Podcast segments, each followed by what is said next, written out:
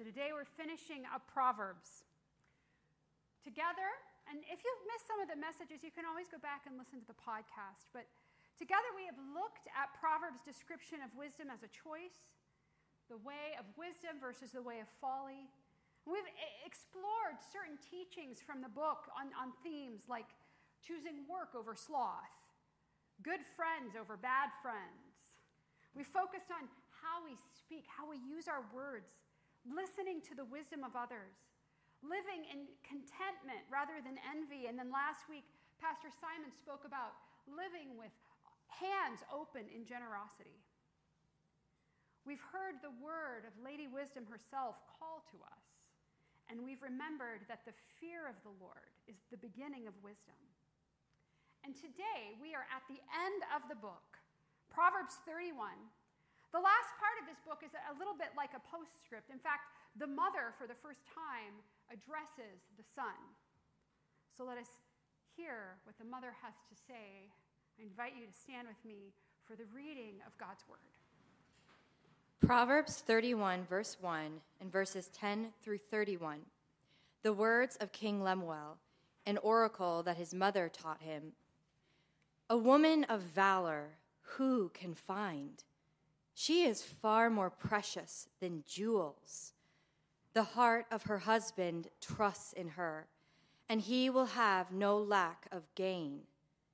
She does him good and not harm all the days of her life. She seeks wool and flax and works with willing hands. She is like the ships of the merchant. She brings her food from far away. She rises while it is still night and provides food for her household and a portion for her servant girls. She considers a field and buys it. With the fruit of her hands, she plants a vineyard. She girds herself with strength and makes her arms strong. She perceives that her merchandise is profitable. Her lamp does not go out at night. She puts her hands to the distaff, and her hands hold the spindle. She opens her hand to the poor and reaches out her hands to the needy. She is not afraid for her household when it snows, for all her household are clothed in crimson. She makes herself coverings her clothing is fine linen and purple. Her husband is known in the city gates, taking his seat among the elders of the land. She makes linen garments and sells them. She supplies the merchant with sashes. Strength and dignity are her clothing, and she laughs at the time to come. She opens her mouth with wisdom, and the teaching of kindness is on her tongue. She looks well to the ways of her household and does not eat the bread of idleness. Her children rise up and call her happy. Her husband, too, and he praises her. Many women have done excellently, but you surpass them all. Charm is deceitful, and beauty is vain. But a woman who fears the Lord is to be praised. Give her a share in the fruit of her hands, and let her works praise her in the city gates. The word of the Lord. Thanks, Thanks be, to God. God. You can go ahead and be seated. So some of you might be wondering, like, when is she going to take the offering? I forgot about that. So we'll do that in the last hymn. Remind me, Charles. Okay. So Proverbs 31 is a classic passage that's often read in Jewish and Christian circles in the traditional Jewish Sabbath service, so every Friday night, a Jewish husband will bless his wife with this passage, or at least part of it. And if you wondered, the Jewish wife will bless her husband with Psalm 45. You can check that out later. Now, so for some of us, raised in certain evangelical Christian circles, there's a lot of talk about this passage. In fact, the phrase P31 woman is kind of bandied about. Anybody heard of that? P31, Proverbs 31 woman? Okay, maybe I'm the only one. I do remember when my sister was married at a, at a church um, in the women's bathroom where the bridesmaids were getting ready, the one whole wall was painted with this chapter, right? Now, for others, this might be a new passage, and you might think, this is, this is weird. What do I do with this? It is definitely unique. So I want to begin simply by looking at the text together, looking at how this woman is described. We begin in verse 10 Who can find a wife of valor? That's my translation. Your Bible, I hope you have it open if you have it with you, but it might say, Who can find a, a wife? Wife and woman are synonymous in Hebrew. So, who can find a, a woman of noble character? Or it might say virtuous or capable or excellent. But literally, this word has to do with strength or force. It's a military word. I'll talk about that more in a minute. Sort of like the mother is saying, Who can find a mighty woman? And it's really a challenge to the son. Son, can you find a mighty woman? Can you? And to the girls listening, it's a challenge too. You want somebody to be like? Be like her. And this is how the mother describes her. First of all, this woman, and I hope you notice this, she is an amazing worker, which is really appropriate for Labor Day weekend, right? She works with willing hands. Well, what kind of work does she do? Well, I'll tell you, she's such a good worker. She diversifies. She's into several things. First of all, she's in the textile industry. She looks for the best wool and flax, and then she spins it into thread. It doesn't say she weaves it, but either she or someone else weaves it, but then she gets it back and she sews garments out of it. Really nice ones for herself and her whole family, and then the rest she sells on Etsy. So that's the first thing textile industry. Second, she's into real estate. She considers a field and buys it. What does she do with this field? Well, with the fruit of her hand, which means money, like with her money, she invests in planting a vineyard, so she is in the boutique winery business. So, three ways she works textile industry, real estate, winery. Um, and, and you can see for her this theme of hard work, which is a huge theme in Proverbs, is reflected in the life of this woman. She is a hard worker. It mentions hands six times in this passage. Sometimes it has to do with generosity, but it really focuses on her hands as through which she works. You can I think it's because often we can tell people who work with their hands by how their hands look, right? She, her hands are hardworking and she does not eat the bread of idleness. Second, this woman is strong. We read, she girds herself with strength and makes her arms strong. So, what does it mean to gird yourself with strength? Well, it means you have a robe on. This is girding, and you take the back part and pull it up and tuck it into your robe so you kind of make like instant trousers. And so she can move around without any worry, right? So she girds herself, but with strength, and she makes her arms strong. This is not a woman wearing a pencil skirt and three inch heels because those are hard to work in. She is ready to go. I mentioned the word used to describe her valorous woman. It's interesting. This, this adjective valorous is used other times in Scripture, but mostly to describe men.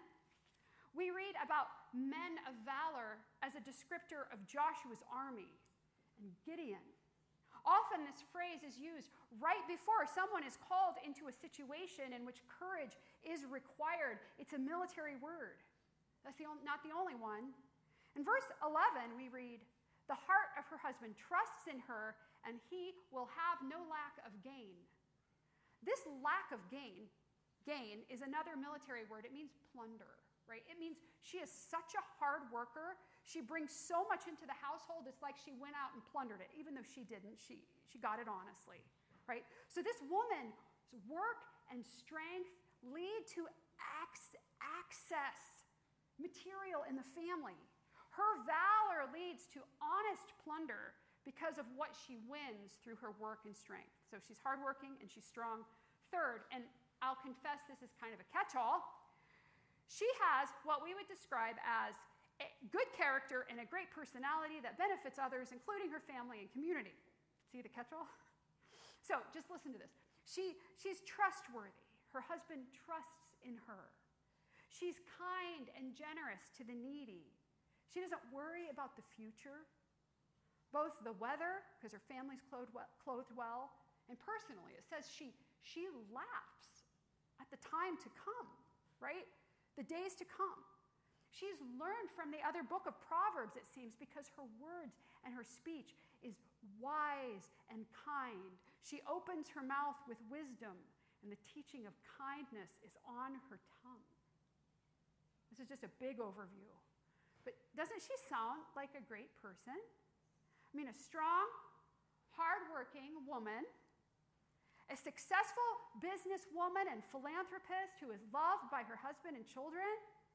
And she has this sense of humor and kindness toward the needy. I mean, no wonder this is world's most famous Mother's Day text. It is.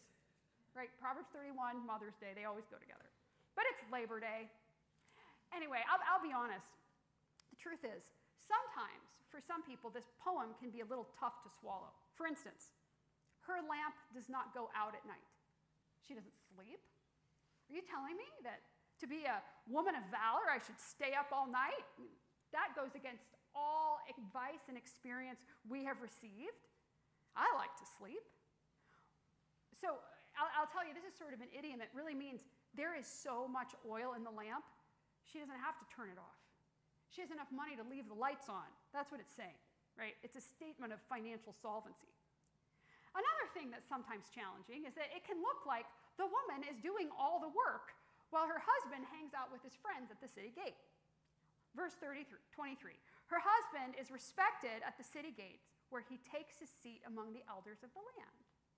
Yeah, and you can be like, yeah, you do that, mister, while your wife is at home with the, the distaff and spindle. But I really think here, and we have to think that most of Proverbs is addressed toward the son, right? And that has a lot to do with work. Eh, here, the husband is also working. The husband and the wife are both hard workers. The husband is serving as a leader in the community. He's making wise decisions and he's giving counsel. And he probably couldn't do this so well if he didn't have such a valorous wife at home. He really needs her. And then my dad, I've had several conversations with him about this, and he's taught on this passage a lot. And he always points out that it's not that this woman does all these things every day, this, this could be a lifetime of work. So don't let trouble with this text weigh you down. We can learn from her work ethic, we can learn from her character, and we can apply that to all of our lives. But maybe you're thinking, why do we need this poem? I mean, can't we have that Jesus connection in Proverbs like we saw in the film without this text? Can we just read about Jesus and follow him? Yes, we can. Well, why do we need this picture of a valorous woman? Well, here's a suggestion I have, and this is important today. I think we need this description. We need this biblical image of a valorous woman because we are surrounded by so many images of women in our culture. Images our students see, our children see, our sons and daughters, or our grandsons and granddaughters see, images that form certain desires to look a certain way physically, or, or be famous, or have all the eyes turned to be on us. Images like this, and this, and this, and this, and this.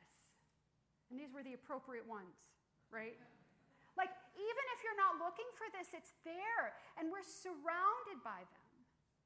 It, it's there. It's there on Instagram, it's there on TikTok, it's there on film, it's, it's there on billboards, and we see these images of women who are idolized to look a certain way. And even though technology has proliferated this in our culture, you go to a, a museum and you also see idolized women from other cultures. We just have more access now. Right, and there has, I, there is pushback sometimes, right? We think about hippie women in the 60s who, who were like no makeup and threw out their razors, and we can think about some ad led campaigns to, toward body acceptance. But really, really, the truth is our culture values beauty over character.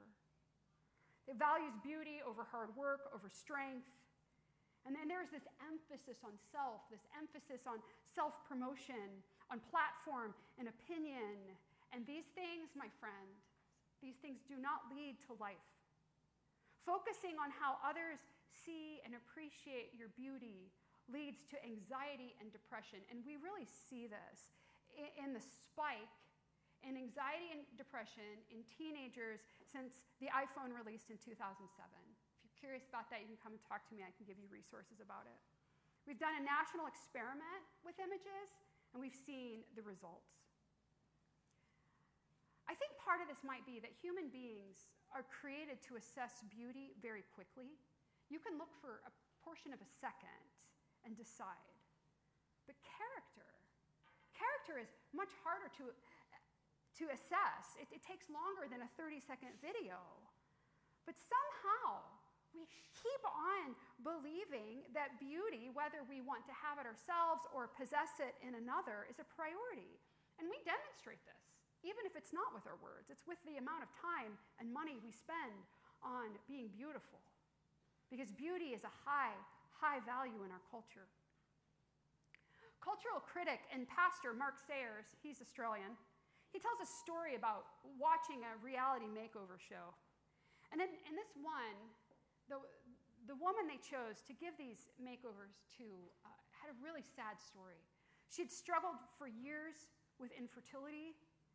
And then when she finally did start conceiving babies, she had several miscarriages. And then, then one day when she did have a baby, carry it to term, deliver it, the baby died within the first year of life. It's a really tragic story. But she won this makeover show and she was given a new wardrobe. They remodeled her house. They remodeled her garden. She got gourmet cooking lessons, which she'd always wanted. She got a, an expense paid vacation to Europe. But Sayers commented the show ended in an almost awkward fashion as it became apparent that the world of makeovers could never heal this woman's grief. Her problems were internal, not external, and our culture had no solution for her pain. We no longer value the person who is kind, caring, honest, or patient. Sure, we may offer these qualities lip service, but the reality is that our culture worships how we look on the outside. Our character runs second to our exterior. The common belief is that if we can change our outsides, we will change our insides. But that's not true. And Scripture offers an alternative image here to what we're surrounded by. Think about what we heard when Miriam read this passage, right? There was nothing in the text about how this woman looks. We know how she's dressed because it, tells us about how awesome she is with textiles. But we don't know how tall she is, how much she weighs, the color of her eyes, the length of her hair. We don't know. Not because it's not important, but because it is less important than her character. But when the husband looks at the wife at the end, he values her as a whole person, her actions, her strength, her character. And the poem ends Charm is deceitful. Lady Folly was beautiful, right? And beauty is vain. Charm here has to do with the first impression. You can learn how to be charming. You can go to charm school, I think. Elegance, the way one carries themselves, and, and beauty, we know what that is. Now, I, I do want to be clear. Um, God made our bodies. Our bodies matter, they matter. But the truth is, beauty does fade because of death, because death is, is still winning right now. But what's on the inside, our character, it lasts and it lasts and it lasts. And character outpaces beauty each time. And this is good news. This is good news.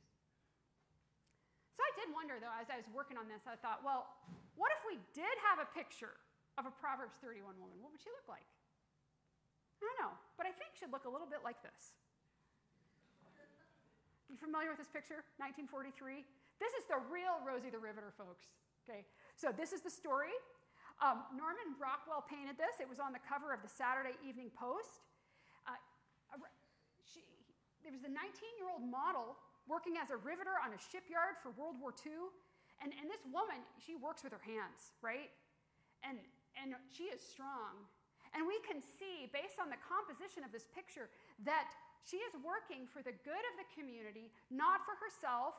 And please note what her foot is over. Her foot is crushing down Hitler's uh, anti Semitic autobiography, Mein Kampf. And then she has that sandwich too. It must be her break. Anyway, talk about girding herself with strength and making her arms strong. And obviously, this is not a portrait of beauty, but it is of character. And I mean, like, don't you a little bit want to be like that? I kind of do. Okay. Um, what's interesting, though, is that even though he used a 19 year old as his model, he, he apologized to her later because he sized her up quite a bit. He made her bigger. And he was doing this to make her look like the portrait of Isaiah in the Sistine Chapel. So, like Isaiah, she carries a heavy message. Her presence is formidable, yet gracious, hardworking, but hopeful. And I do think that she, in many ways, looks more like the Proverbs 31 woman than any of the other women we've seen hardworking, strong, character for the sake of others. I'm, i think I'm going to get a poster of this for my office. There is another picture, though, of a Proverbs 31 woman. This is a not an image image, it's a word image because it's from Scripture. So, what's really interesting is in, in the Hebrew Old Testament, so if you get one that's written in Hebrew, ours are in English, the book that follows Proverbs comes right after this passage is the book of Ruth. Some of you might be familiar with that little four, four chapter story about a Moabitess named Ruth who travels with her mother in law after everyone dies to her mother in law's town. I mean, that's valorous.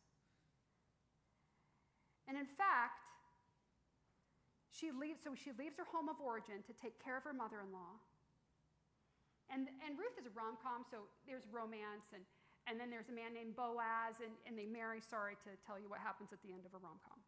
But Boaz, the man she marries, says to her in Ruth, the gates of the city know that you're a woman of valor. Can you hear how that connects to Proverbs 31?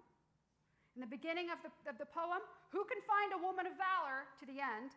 Let her works praise her in the city gates. And, and city gates, that, that, that means all the people of the city. Like if we said the town square cheered, right? We know it was not like literally the land cheering, it's all the people from the town cheering. So all the people at the gates cheering and praising this woman for her, her valor. Boaz is connecting this language, and this is a Ruth is a very important story because Ruth's grandson is David, who is an ancestor to Jesus, and so Ruth is a great, great, great, great, great, great, great. I don't know how many greats grandmother of Jesus.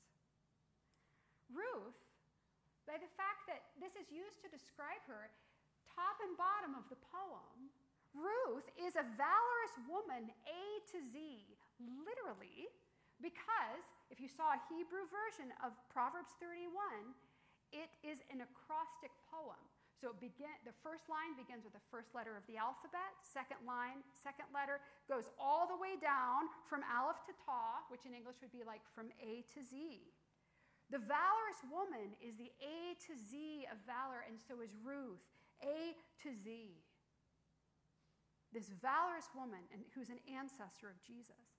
It's sort of like Ruth has looked into the face of wisdom and reflecting in the glass of the image is her own picture, which comes reflected back at her. And I think that's an image for all of us to remember. We've spent this series looking at a picture of someone looking at a picture, right? But what if in the same gallery we could find an image of Lady Wisdom and there's an image of Lady Folly? Don't look at her. But you, you look at the picture of Lady Wisdom and see yourself reflected in the glass back at yourself. How do you look when you look at Lady Wisdom? What do you look like? That's what Ruth has done. But as we saw in the video, we can't be wise on our own. We need Jesus beside us. We need Jesus' help. We need Jesus, Christ Himself, in whom are hidden all the treasures of wisdom and knowledge. And so, our challenge from this text isn't primarily to imitate the woman unless you feel called by the Spirit to start your own textile industry, or to marry her, although I will say this is good instruction. Young men, if you marry someday, marry a woman who is hardworking, strong, and good for family and community. That is way more important overall than beauty. And girls, this is a good person to emulate. This is a good model. So, our challenge is for all of us to learn from her virtues. So, first, how do I, how do I work harder for the good of others? All of us have been invited to good work by God. Humans were created to work. Work happens before the fall. And so, what kind of work has God invited you into this season? Whether it's caretaking or managing employees or investing wisely so you can be generous with the profit, all of us can learn from this woman's work ethic. Second, where is Jesus inviting you to become stronger? Stronger in faith, stronger through the pain and suffering you've experienced. Humanity is really resilient. We're not fragile. I mean, there has been some hard times culturally in the last few years, and I know some of us have had hard times in our own lives. Those hard times can lead to strength through the Lord. So it's important to work through those, not dwell in it, but work through it and move forward in strength. And then finally, we can invite others on this journey of wisdom with us. The thing is, is we saw a picture of Rosie to the Riveter. She's by herself. But she didn't rivet by herself. She needed others to crush it. That, that World War II effort was everyone together. And in many ways, that is the same call of the church because character formation takes place in community. So I encourage you, my friends, engage in the community of the church this fall. Feast groups are starting, Bible studies are starting, reading groups. Find ways to volunteer to get to know one another and grow in character in Christ together. So let us look together at how the Father's instruction, the fear of the Lord is the beginning of wisdom, becomes the woman's praise at the end in which a woman who fears the Lord is to be praised. And I would say that is not exclusive to women, that's for all of us. A woman who fears the Lord is to be praised. A man who fears the Lord is to be praised. A child who fears the Lord is to be praised. Look in the image today of wisdom. Who or what is reflected back? Let us pray. Jesus, thank you for your promise that if any of us lack wisdom, we can ask God who gives generously and it will be given to us. May the wisdom of your Spirit pour out through us in our work, whether it's with our hands as a student, at an office, with people, healing, selling, whatever you've called us to, would you help us be wise in our work and would you strengthen us emotionally and spiritually and physically? And would you call us together in community to be formed into the kind of women and men and children who reflect your wisdom. We pray this in Jesus' name. Amen. And as we close, I'd like to invite the ushers up to take the offering while we sing hymn number 412 Be Thou My Vision. Take note, Be Thou My Wisdom in one of the verses. Let's stand and sing together.